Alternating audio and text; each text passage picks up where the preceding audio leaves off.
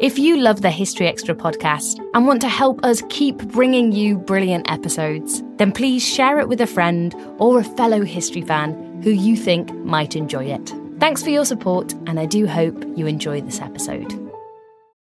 This episode is brought to you by Indeed. We're driven by the search for better, but when it comes to hiring, the best way to search for a candidate isn't to search at all. Don't search, match with Indeed. Use Indeed for scheduling, screening, and messaging so you can connect with candidates faster. And listeners of this show will get a $75 sponsored job credit to get your jobs more visibility at Indeed.com slash History Extra. Just go to Indeed.com slash History Extra right now and support our show by saying you heard about Indeed on this podcast. Terms and conditions apply. Need to hire? You need Indeed. This Father's Day, the Home Depot has same day delivery on the perfect gift to help dad be everything he can be. Because your dad is more than just a dad, he's groundskeeper of the yard, the perfecter of the patio, and the cleaner of the clippings. Let the Home Depot help power dad's doing with the convenience and gas like power of Milwaukee cordless outdoor tools. Plus, get up to $150 off select Milwaukee tools. For everything dad is, find the perfect gift at the Home Depot. How doers get more done. Order select and stock items by 4 p.m., subject to availability. Ryan Reynolds here from Mint Mobile. With the price of just about everything going up during inflation, we thought we'd bring our prices down. So to help us, we brought in a reverse auctioneer, which is apparently a thing.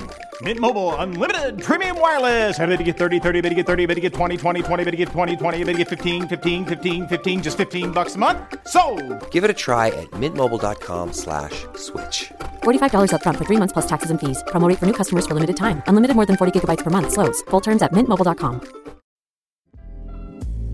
This episode is brought to you by Twizzlers. Long day, late night, feeling a little bored. Twizzlers is the ultimate sidekick for any moment of the day, no matter what kind of day you're having. The perfect level of sweet and a fun excuse to sit back and relax. Unwind with Twizzlers. To buy now, visit Hersheyland.com slash Twizzlers.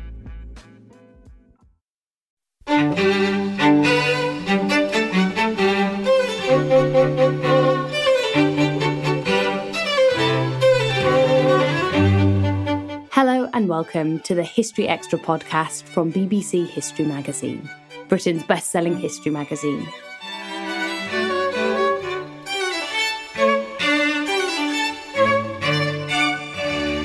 I'm Ellie Cawthorne. In today's Everything You Wanted to Know episode, we're travelling back to the medieval kingdom of Francia with Dr. Christian Cooijmans.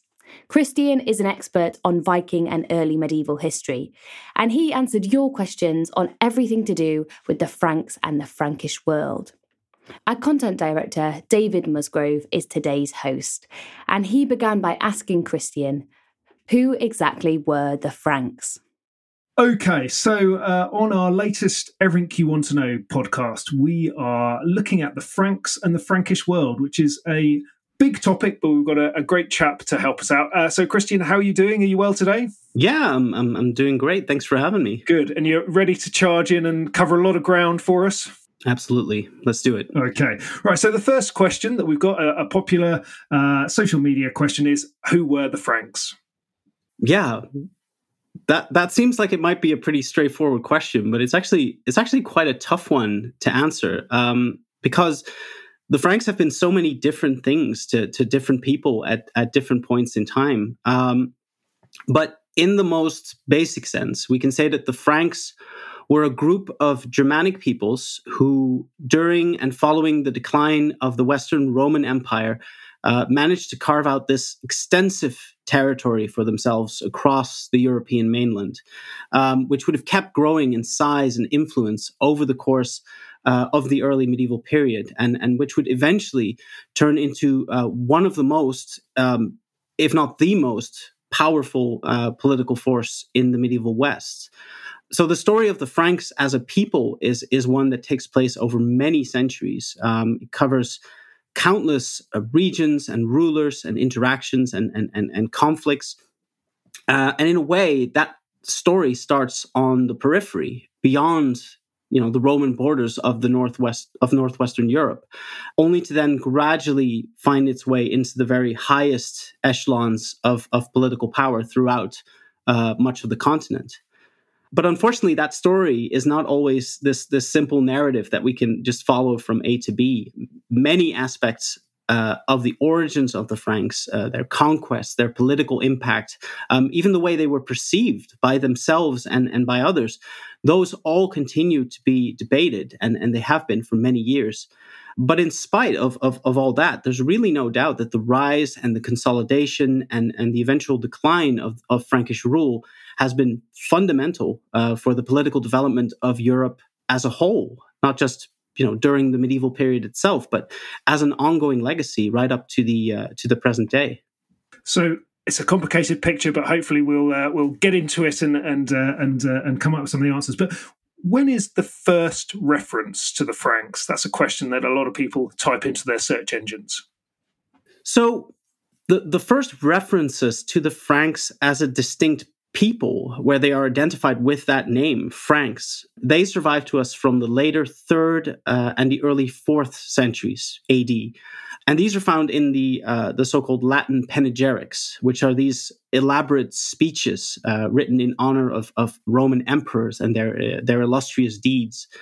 Um, and the Franks often feature as an adversary here, um, as a as an invading force, uh, which is then dealt with by these these emperors in question.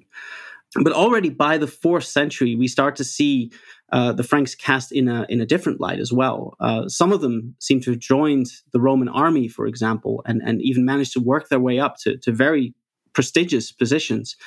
Others are also seen to have settled within the borders of of the empire with permission. So it, it really wasn't exclusively this this sort of barbarians at the gate narrative. But we are very reliant on, on Roman authors for these early centuries. So what, what we know about these groups is handed down to us through a Roman lens. Uh, and because of that, it's very difficult to say anything about them with complete certainty um, because we don't know whether these depictions reflect the way that that Frankish people would have thought about themselves uh, and, and and their collective identities and their and their organization. So it's not really until this, the early sixth century that we really start to find sources that have that could have been written uh, by the Franks themselves, and and it's by that time that we also start to see a much more sort of unified Frankish kingship uh, come into view. And another uh, superficially simple question, but no doubt with quite a complicated answer. Another popular search engine query is: Where did the Franks come from?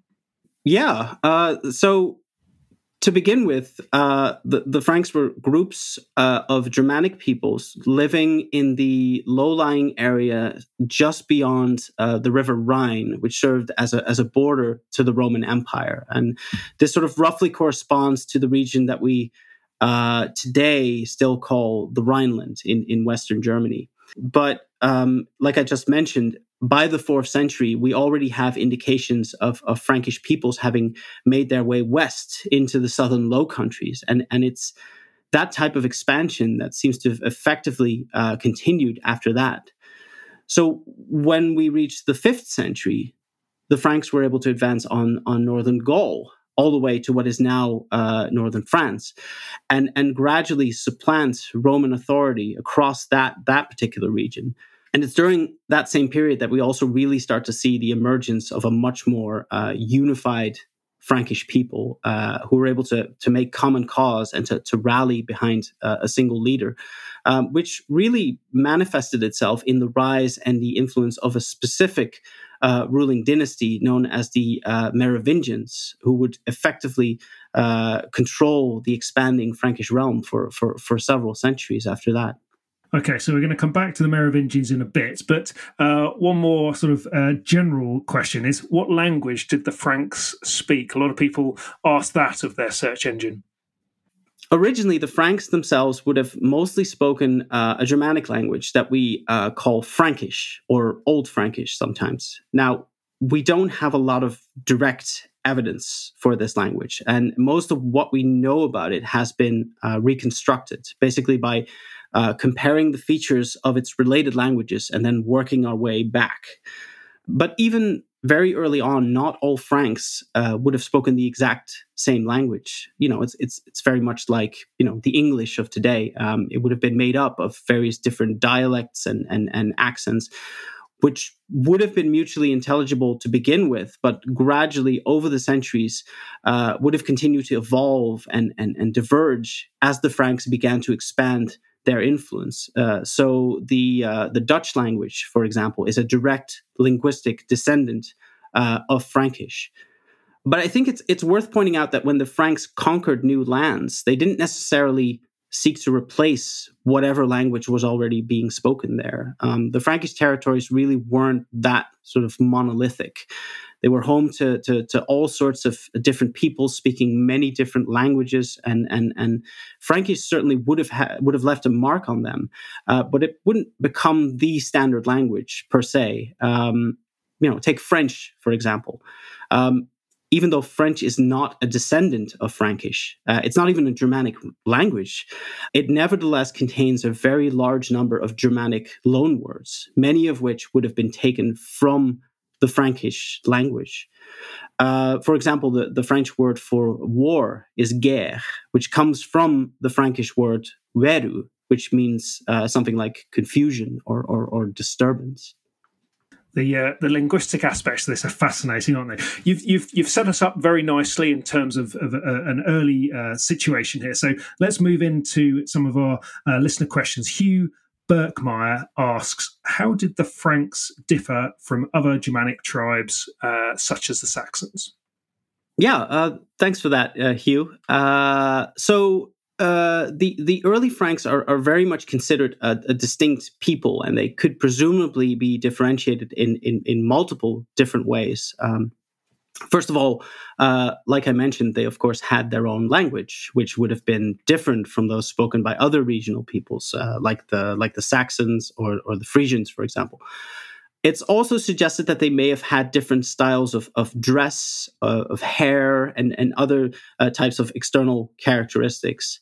When it comes to uh, a material culture, it's very difficult to archaeologically distinguish any sort of distinct Frankish identity before we head into the into the Merovingian period. Um, and of course, the problem is is also again that we're often seeing these people from the perspective of external authors who are thought to have, you know, had quite a lot of difficulty distinguishing between the Franks and the Saxons and the Frisians, for example. And they may have just, you know, lumped all of these different groups together for, for convenience. Um, so we know we, we really need to be, you know, quite critical when when engaging with all this evidence and, and certainly not take, you know, any of it at, at face value. Right, a couple of uh, linked questions here that I think we can ask together. So, Richard Smedley wants to know.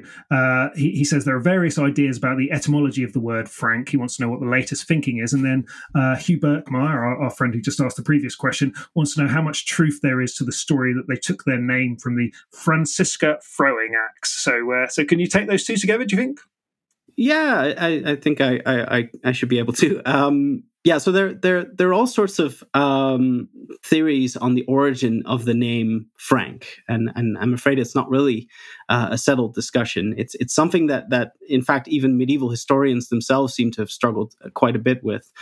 Many scholars believe that the term is derived from the Germanic adjective franca, and in that context, it may have meant something like like fierce or or courageous.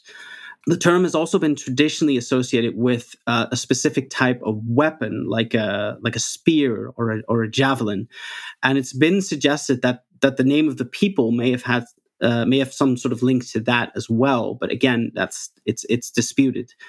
Then there's the the idea of the word frank meaning free, which we still use in English today in, in, in, in, in a similar context. So, you know, when you're frank with someone, you're free and, and, and open and, and sincere with them. Now, that definition is also early medieval and it does pertain to the Franks uh, as a people, uh, but it seems to have arisen only in later centuries and, and, and it may have referred to the social status that the Franks themselves enjoyed uh, in the societies that, that, that they ruled.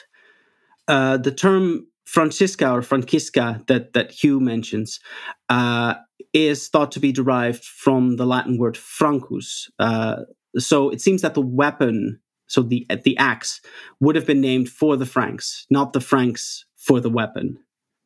Okay, so I hope that answers your questions, uh, Hugh and Richard. Um, let's. There's a couple more search engine queries we should get to. Um, you've mentioned Merovingian a couple of times. Uh, do you? Can you tell us what the word Merovingian means? Yes, uh, absolutely, and and and and and this is uh, this is this is great because this is the part where we get to talk about uh, quinotaurs. So, you know, bear with me here. So, according to a seventh century Frankish chronicle, which is now known as the Chronicle of Fredegar, uh, the Merovingians took their name from one of their fifth century ancestors called Merovech.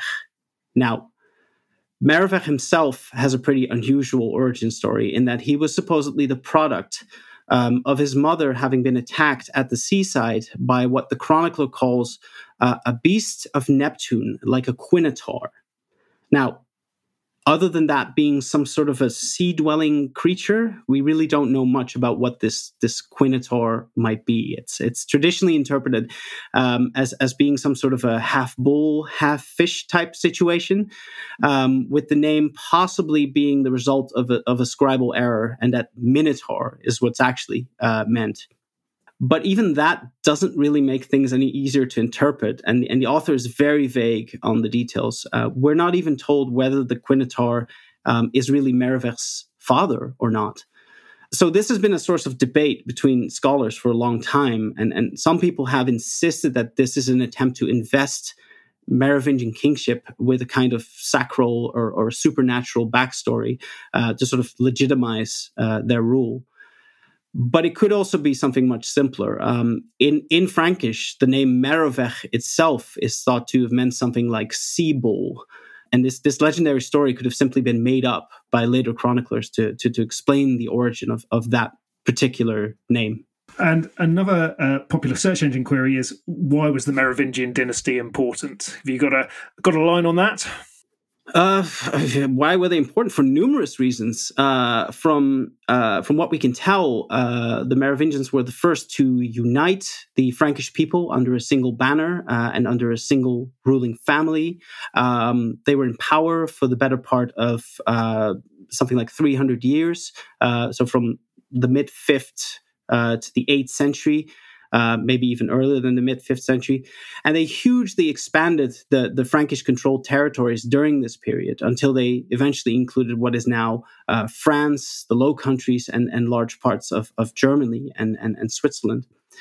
Now, traditionally the Merovingian period has gotten this pretty bad rep and, and it's been characterized as this, you know, age of general decline and division and, and obscurity in which, you know, nothing much happened. Uh, everyone rolled in the mud and all, you know, progress just sort of ground to a halt. But this is a view that's been very much increasingly challenged, uh, especially over the, the past half century, with you know all sorts of new discoveries and, and methodologies demonstrating that the Merovingian world overall would have been you know anything but stagnant or, or isolated and, and was instead marked by by by innovation and by interconnectedness and by uh, trade and, and culture and scholarship. So it's it's really quite far removed from this this tired idea of of Europe in the Dark Ages, which we can you know really quite confidently consign to the bin these days okay, let's put the, put the Dark Ages in the bin. Um, let's uh, let's let's take a couple more uh, listener questions. Um, Richard Goldstein uh, wants to know um, why did the Franks wind up on top of the largest chunk of the Romanized slice of the continent? And he sort of prefaces that by saying there were several barbarian invasions of Roman Gaul, Italy, and Iberia. So, um, uh, can you can you answer Richard's query? That's a great question. Um, thanks, thanks, Richard. So it's a combination of different factors and and we are of course talking about a period of hundreds of years here but um, i think it's it's very much worth highlighting that the the expansion and the endurance of frankish political power wasn't just down to them you know, having a stronger or more effective military. Over the centuries, the Franks showed themselves to be very opportunistic and adaptive and very capable of gauging and exploiting existing systems of, of social and, and, and political power.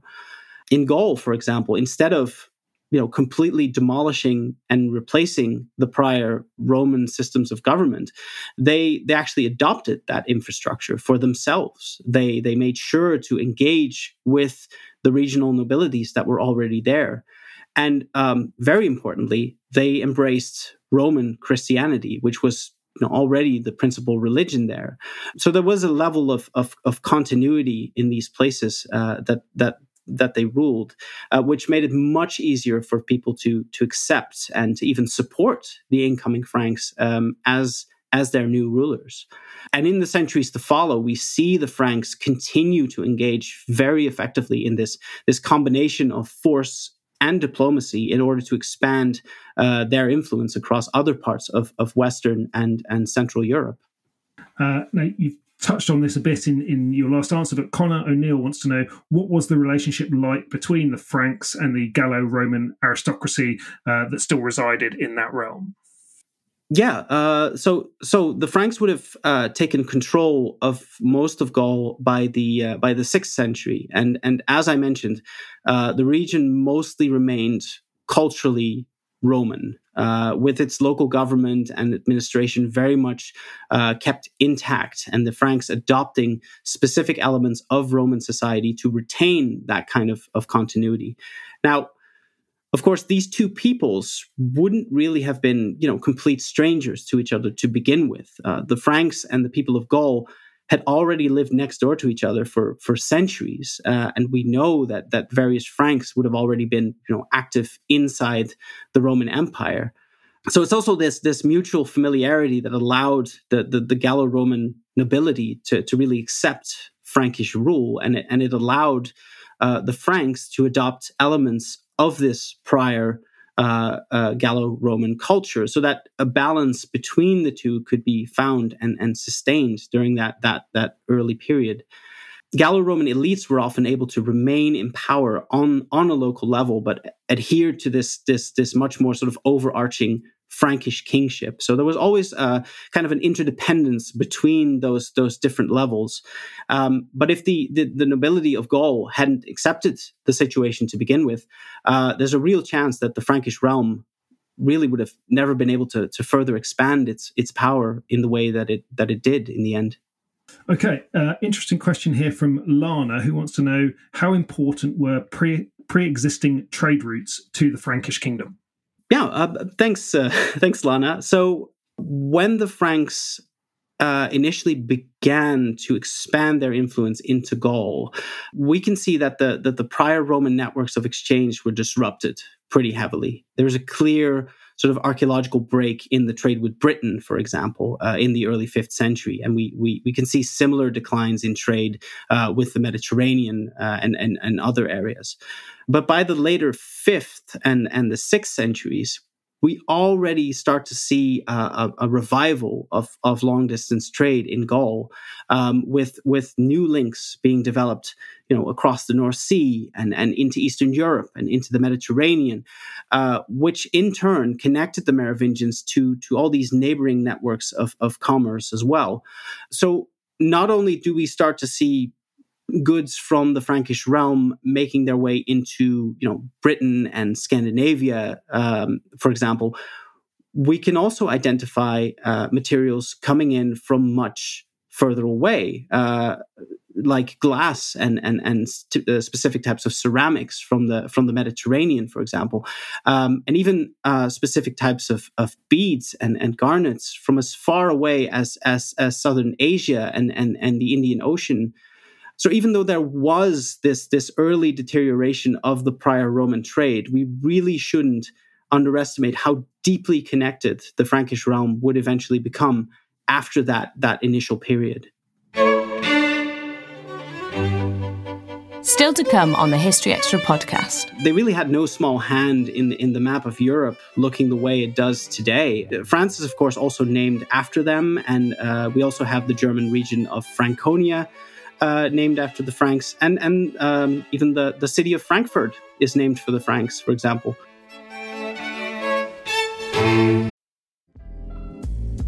This episode is brought to you by Twizzlers.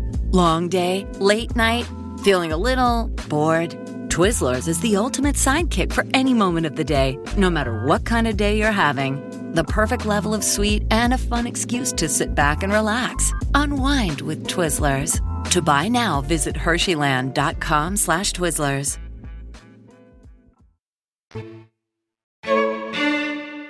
There have been some fascinating finds that show that interconnectedness uh, recently, haven't there? It's, uh, it's, a, it's, a, really interesting topic. Right, now, before we uh, move out of the Merovingian period, uh, just a couple more. Uh, a popular search engine query was who was the most powerful Merovingian king? Can you, can you assess that? um, oh boy, uh, there's a couple that might be up there. Um, but I, I think a safe bet is probably Clovis um, who was one of the very first Merovingian kings. Now, not only was he credited with uh, the unification of the Frankish people, uh, but he was also able to take control of most of the territories of Gaul by the end of his kingship, which would have been uh, in the early 5th century. He's also considered to be the first Frankish ruler to be baptized, which uh, opened the door to, to, to, Christianity to take on this, this far more uh, structured and, and formalized role in, in, in, in Frankish society. Now, following Clovis's death, uh, the Frankish kingdom was divided up between his heirs and, and, and their descendants after them, and that set that really set the stage for for countless you know conflicts between different Merovingian rulers. Um, and it's not really until the 600s that we really start to see a more united Merovingian kingship again under uh, rulers like uh, Clothar II and, and Dagobert I. Um, but even towards the end of that century, that political influence was increasingly overtaken by uh, the so called uh, mayors of the palace who were these uh, royal officials that now effectively wielded the power behind the throne, uh, and it's it's this position that would pave the way for uh, another dynasty, uh, the, the, Carolingians, to gradually assume control of the of the Frankish realm. Well, that leads us on very nicely to the next popular search engine query, which is why did the Carolingians replace the Merovingians? So the Carolingians formally replaced the Merovingian dynasty on the throne by the mid 8th century when uh, a man called Pippin the Short became the first of the Carolingian kings. But but that that shift in power between those two dynasties didn't happen overnight, of course. Pippin's ancestors had been mayors of the palace for several generations now. That post, the mayor of the palace, was originally meant to just manage the royal household. Um, but as time went on, more and more um, responsibilities and duties were, were added to that position, making it so authoritative that it effectively reduced the king himself uh, to little more than just just a figurehead, really. Pippin's father, for example, was uh, Charles Martel, who you may be familiar with. Uh, now, Charles was never a king himself, uh, but he but he sure acted like one. Um, he handed out lands. He went on powerful. Uh, he went on, on on military campaigns, and he and he put also he put down all of these these various rebellions. Um, and he was so he was so influential, in fact, that he could effectively appoint uh, his own kings, which he did several times. And and toward the end of his reign, um, he didn't even bother with that anymore. So as a result, the Frankish kingdom was without a king uh, for uh, for six years uh, before a new one was installed, uh, who was uh, Childeric III.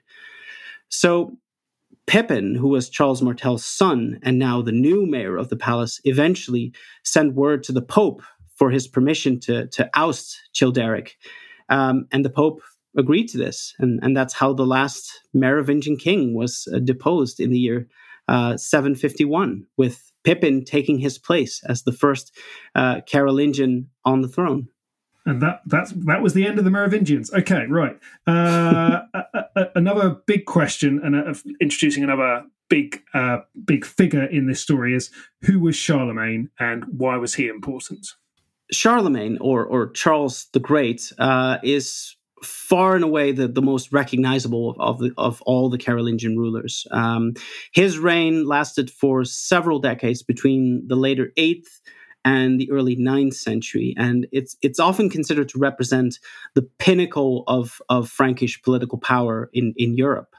Um, he's uh, well known for his uh, military achievements. Um, the early decades of his kingship were marked by numerous uh, successful campaigns, which uh, greatly expanded the Frankish realm uh, into Saxony in the north, into Bavaria in the east, uh, Lombardy in the south, um, and, and, and so on. Um, he also presided over a wide variety of, of social uh, and societal and, and religious uh, reforms, and, and, and he's credited with greatly uh, stimulating scholarly and, and, and, artistic endeavor throughout uh, his, his, his realm. And on top of that, he was also the first Frankish ruler to be crowned emperor, which was down, uh, which which happened uh, uh, in Rome, and was done by Pope Leo III on on Christmas Day in the year uh, 800, which was very much sort of a deliberate callback to the days of of imperial Rome. So this is when we really start talking about uh, a Frankish empire, a Carolingian empire, rather than just you know a Frankish kingdom or or a Carolingian kingdom. Okay, so things have stepped up a gear by by the year 800. Now, uh, a question here from um, one of our regular Everything You Want to Know uh, uh, podcast questioners. I really should find out who's behind this social media account. Uh, Agro Biodiverse, thank you for your question. Quite a specific one. Were the paladins of Charlemagne real? And obviously, you're going to have to tell us who these paladins were that uh, that we're talking about. um, yeah, the paladins of, of Charlemagne. Um, I uh, I'm afraid I'm going to have to be a, a little bit of of, of, a, of a killjoy here. Um, Charlemagne's paladins are unfortunately uh, a later literary invention. So medieval romance traditions, especially the uh, the so-called chansons de geste, uh, feature these these legendary stories about early medieval Francia. Um, they they commonly contain Charlemagne as a as a as a prominent character, and and and they talk about you know his virtuous deeds and his his conquests and his adventures. And in these stories, we often see him surrounded by this group of 12 loyal chivalric knights called paladins. 12, of course, being the number of the apostles following Christ, um, you know, all very deliberately done and and and we can directly compare the role of these paladins uh, to those of the knights of the round table that we see in in the arthurian uh, cycle.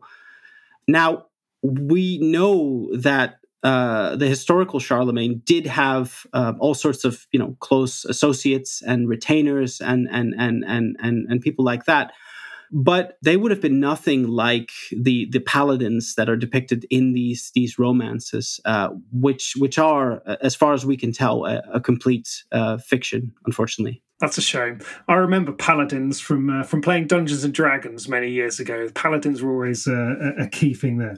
Um, yeah. Uh, anyway, okay, let's move on. Uh, we've got a question here from uh, Ystrad History, uh, I presume a Welsh correspondent, um, who wants to know: Were the nicknames given to the Carolingian rulers ever ironic, or were they always sort of exact fact. So you've mentioned uh, Pippin the Short, for instance, uh, there. These these these rulers who have the uh, interesting uh, nicknames. What's what's the story there? It's worth pointing out that that I think before we before we get into it, that many of these nicknames aren't actually from the Carolingian period itself, but they were only later applied to many of these rulers uh, that we that we're talking about. So, yeah, Pippin the Short, for example, is only first named as being short. Uh, a few hundred years after his death, which makes it very difficult to verify whether he was actually short or not. But some of these uh, kind of epithets may have been coined during the actual period itself. And I, I think that a good place to start um, is is is not so much Pippin the Short, but probably King uh, Charles the Bald. Now, Charles the Bald was a grandson of of, of Charlemagne, and and even though uh, the earliest written evidence for his nickname, the Bald, is is from the mid 10th century, uh, it may already have been in use during his lifetime. Now, we don't have any you know particularly strong evidence to suggest that Charles was actually bald. Um, we we do have a number of contemporary descriptions and depictions uh, of him, but he, seems to have hair on his head in all of those. Uh, so it's it's been suggested that the term may have in fact been used ironically, um, and that he was actually you know really hairy, not you know not bald at all. So there are also theories that perhaps it could have been applied in a metaphorical sense, uh, that the baldness, you know, could have referred to maybe his piety, you know, like a tonsured monk, uh, for example, or that it may have referred to him uh, lacking uh, an inheritance at first, or that it was really that he that it was simply because he was a really you know ineffective ruler, um, and and and and maybe it could have been used even as a as a type of an emasculating term. But there's there's really no strong evidence that you know supports or discredits any of these theories in in particular. And and, and we have you know similar discussions for you know uh, other rulers like king charles the simple and louis the stammerer and and, and various other people. And uh, unfortunately at the moment all we can really do is sort of speculate when it comes to comes to these kinds of nicknames but the nicknames do at least uh, make it easier to remember who's who, don't they? So that's, that's oh, helpful. for sure, yeah, yeah. Everyone is called Charles or Louis in those days. So okay, so let's so let's move on to another question which involves one of these uh, nicknamed monarchs. This is from Suzanne Attar, who wants to know: Could Louis the Pious have done more during his lifetime to prevent the eventual disintegration of the Carolingian Empire? Yeah, uh, thanks, Susan this is one of those uh, one of those those those great sort of what if questions. So, uh, just to provide a little bit of background here, um, in the Frankish world, it, it wasn't yet established practice for the oldest child to to, to automatically inherit uh, the entire kingdom.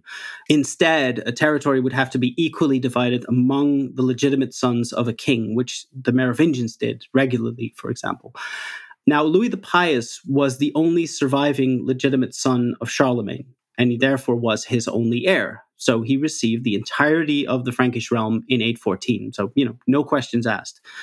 But Louis himself had multiple legitimate heirs of his own, and they repeatedly clashed with each other and with Louis over their uh, royal inheritance. Um, and when Louis eventually died in the year 840, uh, a, a, civil war uh, eventually broke out and, and saw the Carolingian Empire carved up into these three independent kingdoms. Now, in hindsight, could Louis have done more during his lifetime to prevent that from happening? Uh, I would say probably not.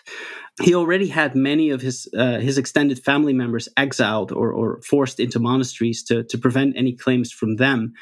And Louis was well aware that the empire would be partitioned among his children. Um, in fact, he, he kind of counted on it because he formalized that arrangement in a series uh, of decrees. Uh, but with the express intent that peace would be maintained between those separate kingdoms and that the empire as a whole would remain intact. Uh, now, of course, things didn't quite work out that way in the end, but uh, I think the straw that really broke the camel's back there is the fact that he later fathered another legitimate son with his second wife, uh, which caused the other sons who weren't, you know, all that keen to share that that inheritance to to rebel, you know, against him.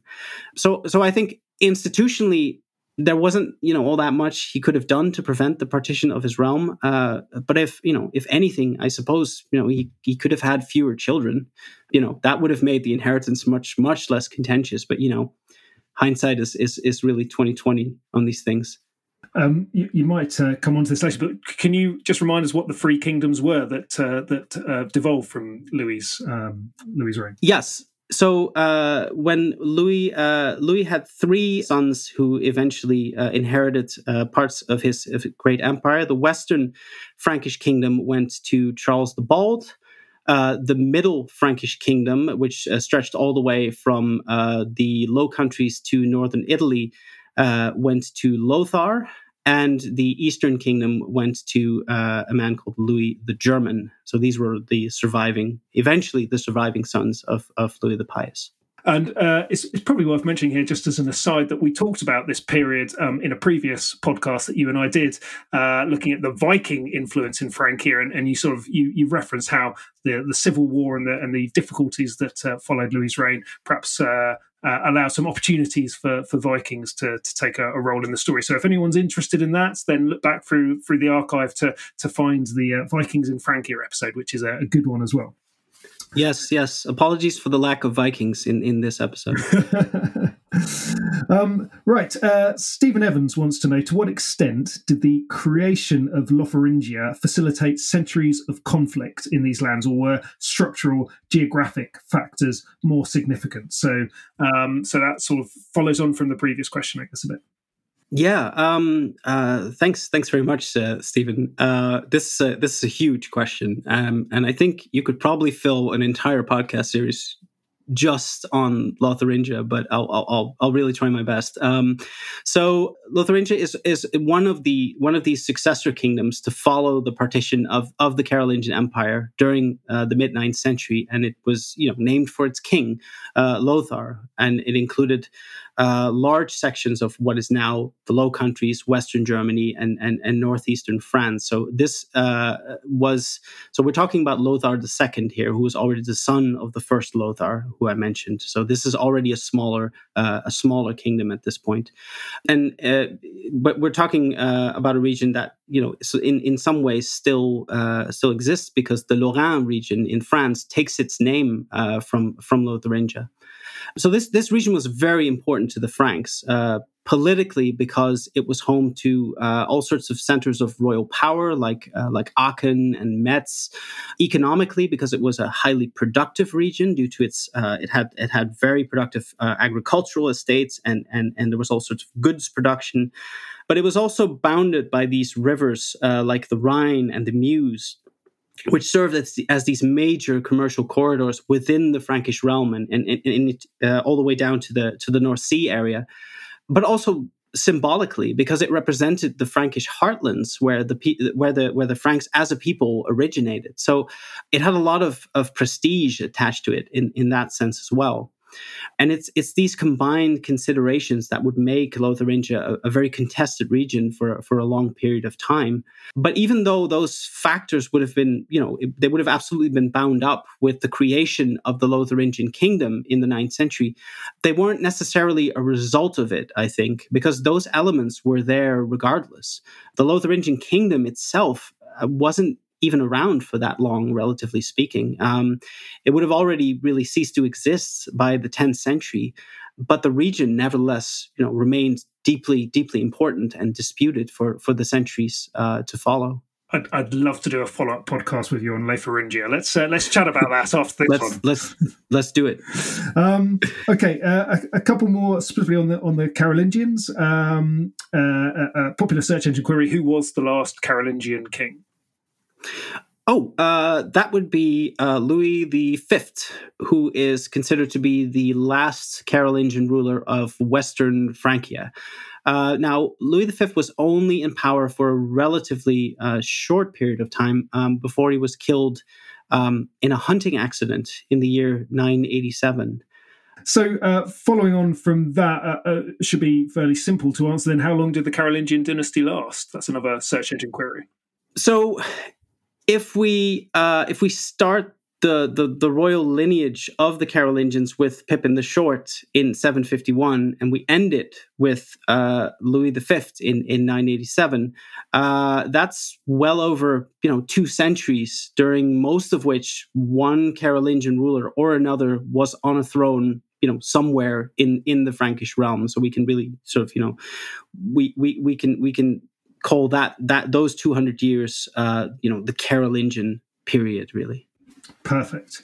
Okay, and then uh, moving out of the uh, of the of the Carolingian period, uh, a question here about uh, the, the, aftermath: Are the French descended from the Franks, or uh, to ask it another way, how did the Franks become French? And then there's a sort of a linguistic question that uh, is linked to it, which is when did they uh, come from change from being Germanic Franks to to Romance French? Okay, um, so present day France and the French do uh, both take their name from the Franks and from from Francia as a territory. But um, as we've seen, Francia itself would have been you know much bigger than than than present day France. When the Frankish realm was broken up into separate kingdoms during the 9th century, only one of those kingdoms, Western Francia, would would eventually uh, turn into what's now France. Um, but as a region, Western Francia would have already been, you know, a predominantly Romance speaking area, not a Germanic one. So, ironically, even though the French language is named after the Franks, it's not actually a descendant of the Frankish language. And so I think it's it's not really accurate to say that the Germanic Franks would have turned into the Romance French. Um, I mean, sure that there were many Franks living in Gaul that would have adopted, you know, that language and that culture, uh, but the Franks still living in the Germanic-speaking areas of Francia would have, you know, they really would have had no need to to do so. So uh, I think, long story short, there, um, yes, parts of Francia did eventually turn into France. Uh, but other parts of Francia also became what is now Germany and Belgium and the Netherlands and, and, and Switzerland and, and, and, and other places. So there, there never really was this, this perfect continuity from one to the other. And, and, you know, to make matters worse as well, all of this, of course, happened gradually over a period of, of several centuries. And there unfortunately isn't, you know, really a single date or a single event that we can really pin on these on these kinds of developments. Okay, uh, great stuff. So, last question, um, uh, a bit, bit of fun from Andy Croy, who wants to know what did the Franks ever do for us? um, uh, thanks, Andy.